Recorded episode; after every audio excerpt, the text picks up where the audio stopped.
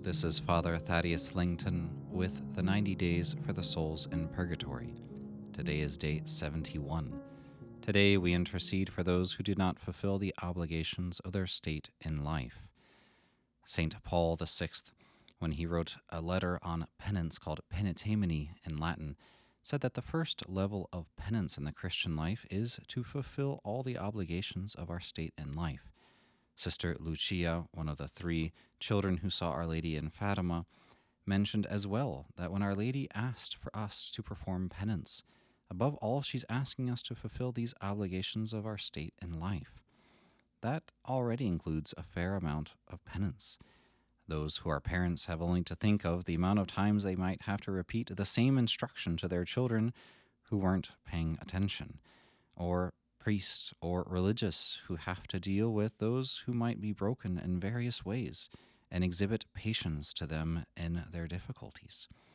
All our obligations are part of our paths of penance, paths for us also to grow in holiness. Sometimes we focus on what we have to do for the sake of another person, to look for their good. But it is precisely in loving like that that we ourselves grow that we also grow in holiness and in virtue. Now, these souls suffer in purgatory because they did not fulfill these obligations. Now, this can be because they actually did the opposite.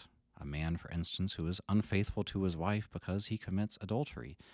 There can be active transgressions of those, these obligations.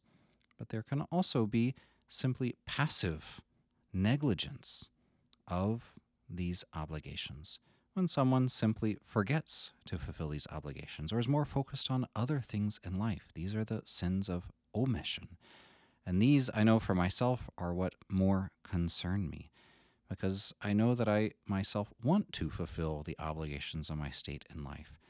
But I recognize at the end of the day in my examen of conscience how often there are inspirations that I simply don't hear or don't pay attention to or may not even want to respond to.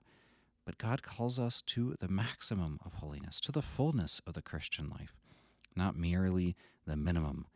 And that's what we must avoid in thinking about the obligations of our state in life. Sometimes when we think of obligations, we think of, well, what is the bare minimum that I must do in order to fulfill them? But part of our obligation is to love. As the Catechism says, the fundamental vocation of all humans is to love.